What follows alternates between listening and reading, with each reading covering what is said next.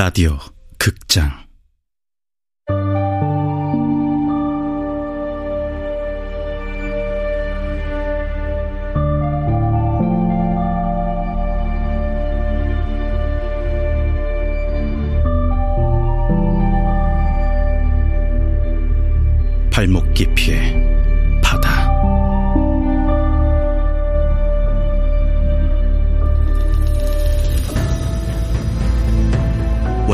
최민호 극본 이주향 연출 황영선 열아홉 번째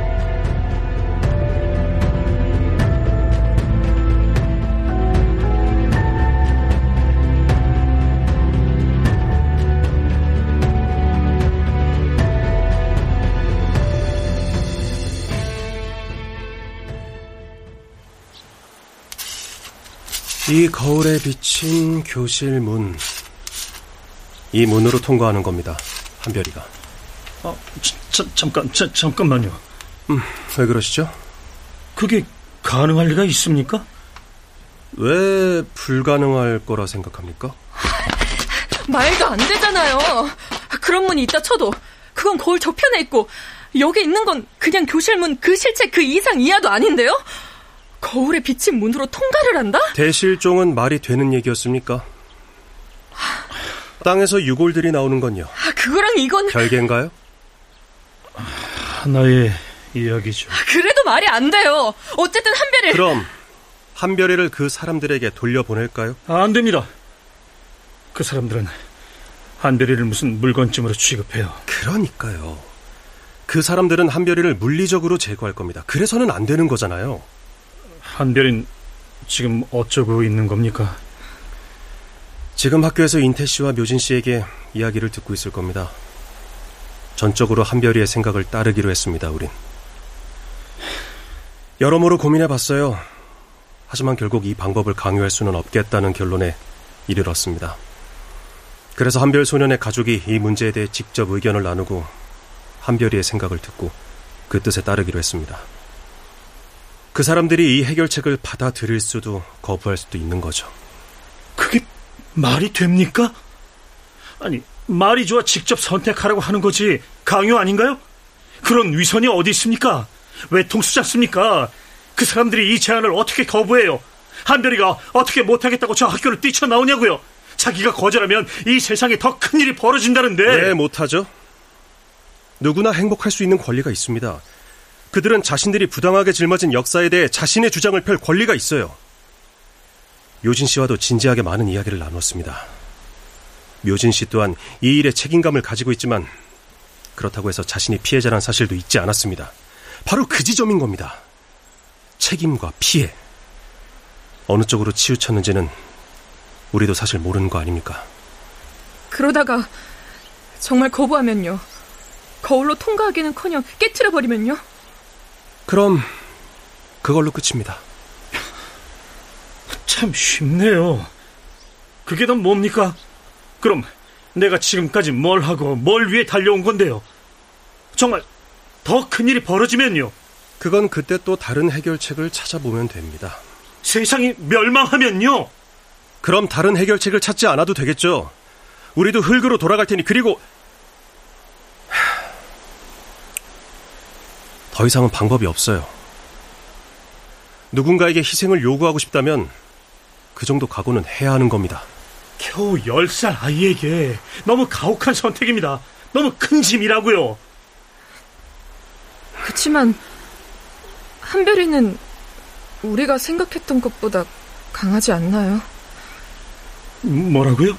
그랬잖아요, 경희 씨도. 10살이건 100살이건 마찬가지입니다. 10살이면 자기 존재에 대해 생각하기에는 충분한 나이예요. 게다가 한별이는 생각이 깊고요. 경혜 씨도 알고 있죠?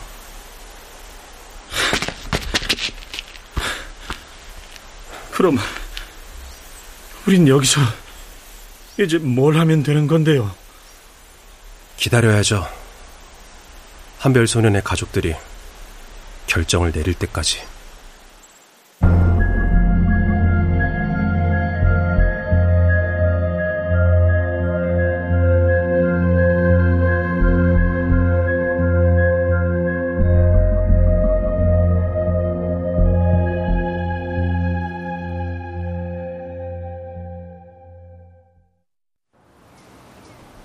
시간을 좀 주세요.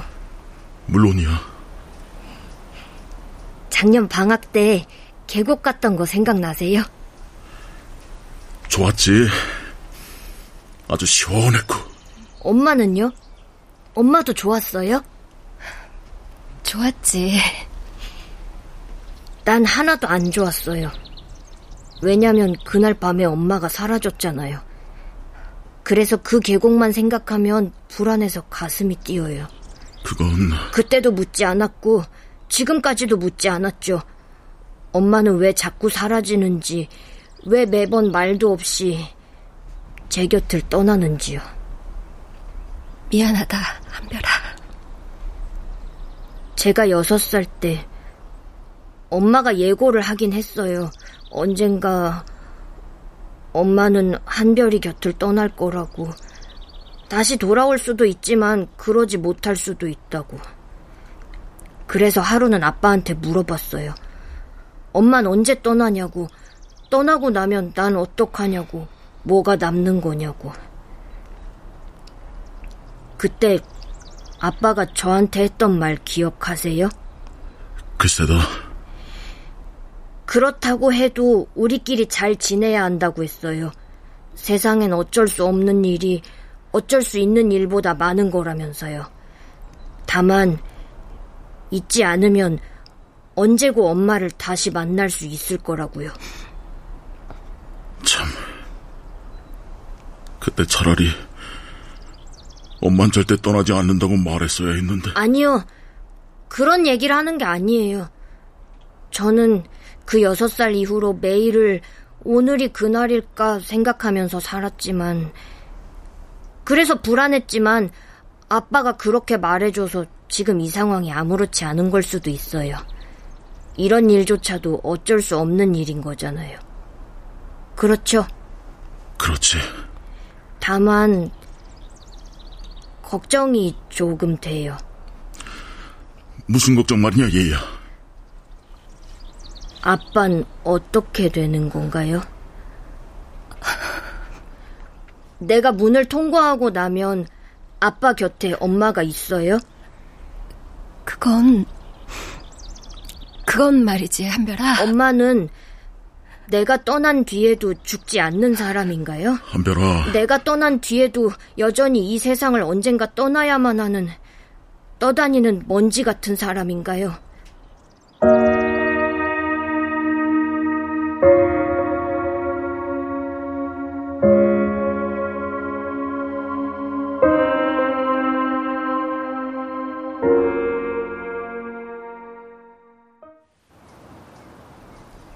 난 나보다 그게 더 걱정이에요.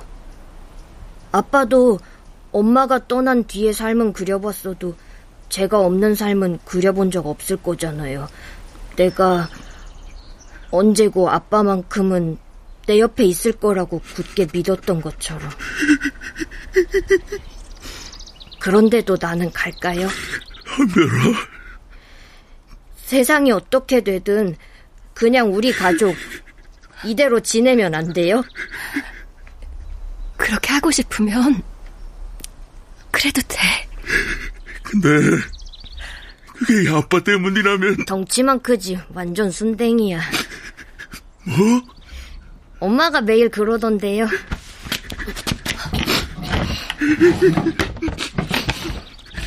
순두부처럼 물러 터졌다고 착해 빠져서 손해만 보고 산다고. 어, 이렇게 하면 되는 건가?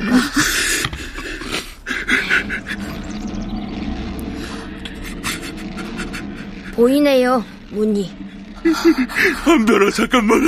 아빠, 누군가를 그리워하다 보면 눈앞에 아른아른거린대요.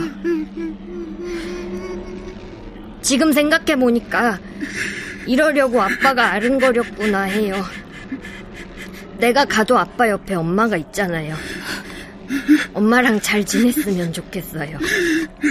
별아. 나 좀 많이 그리워해 주세요. 잊지 않으면 언젠가 다시 만나는 거니까.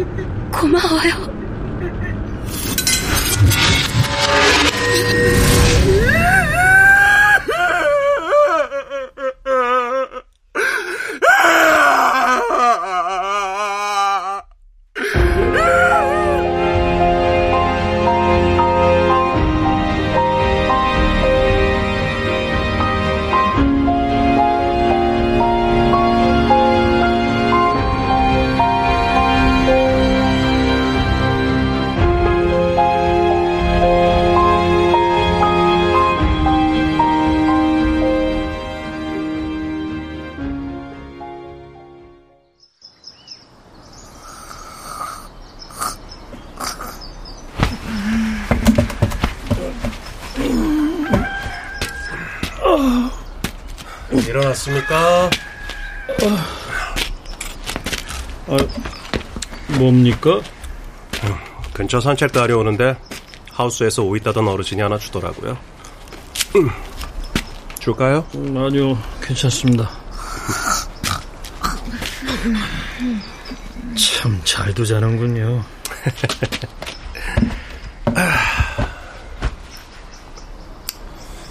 곧 해가 떠오르려나 봅니다. 아직 무서우시긴 겁니까? 네, 한별이 말인데요. 네.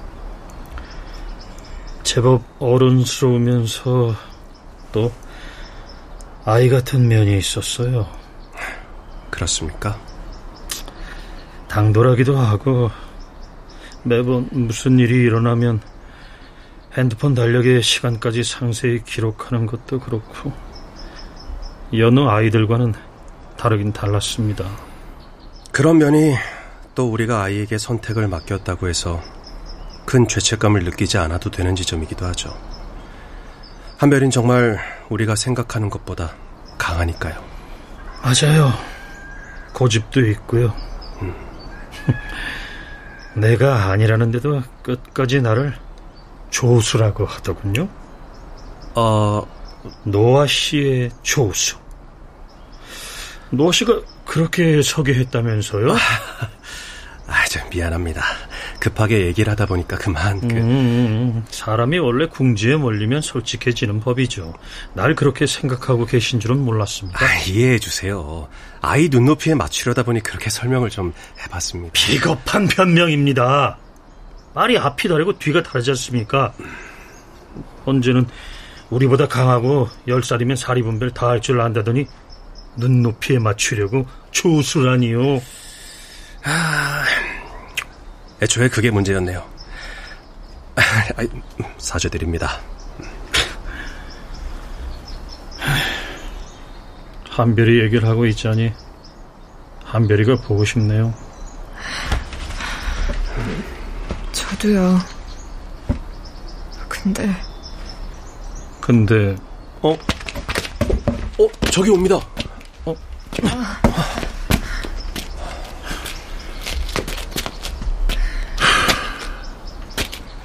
잘 됐습니다.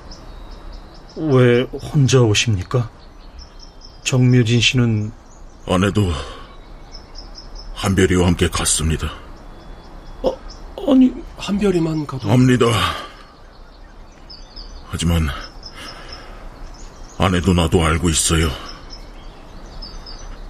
그게 우리들 모두가 원하는 거였습니다. 아무리 한별이가 그런 존재라 해도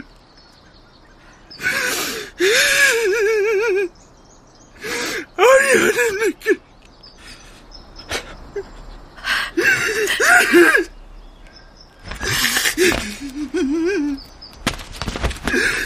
아내 얼굴이 생각이 안 납니다. 방금 전까지 같이 있었는데 할별이 얼굴도 할별이 기억이 나질 않는다. 좀 전까지도 본 얼굴인데 한별의 얼굴이 도무지 생각이 나질 않는다.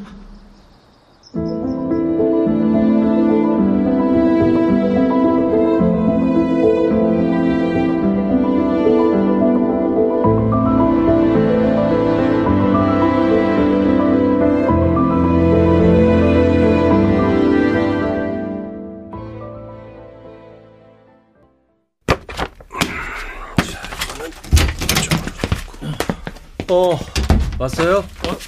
뭐 하는 겁니까? 아, 짐 정리 중입니다. 짐을요? 왜요? 아무래도 사무실 운영을 당분간 못할 것 같아서요. 어, 곰 선생도 송 선생도 우리가 여기 남부지부에서 계속 일하는 걸 꺼리는 분위기네요. 그럼 어떡합니까? 좀 쉬다 오죠, 뭐. 넘어진 김에. 그럼 굳이 이것도 필요가 없겠네요. 온대요? 어.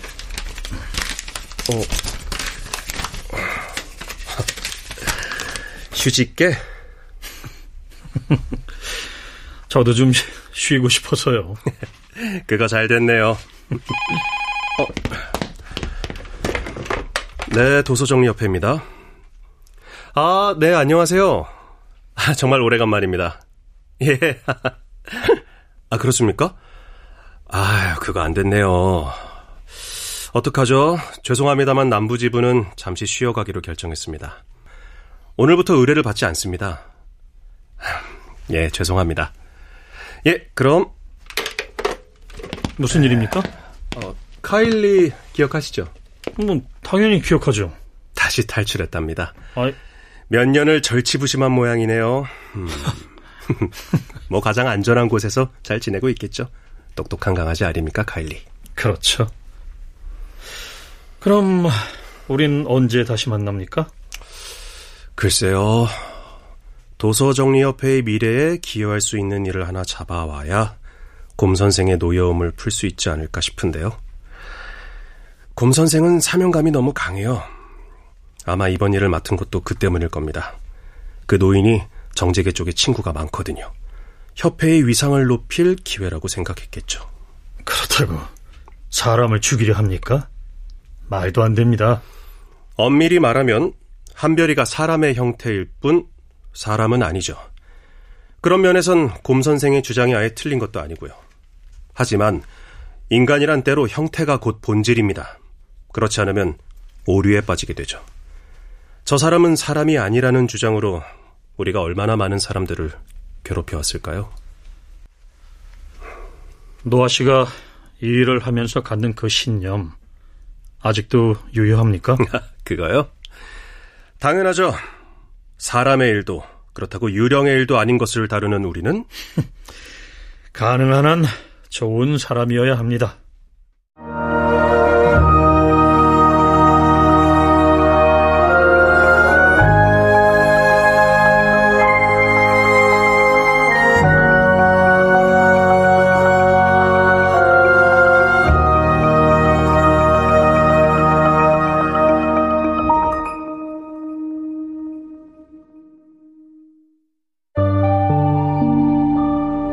라디오 극장 발목 깊이의 바다 최민우 원작 이주향 극본 황영선 연출로 열아홉 번째 시간이었습니다.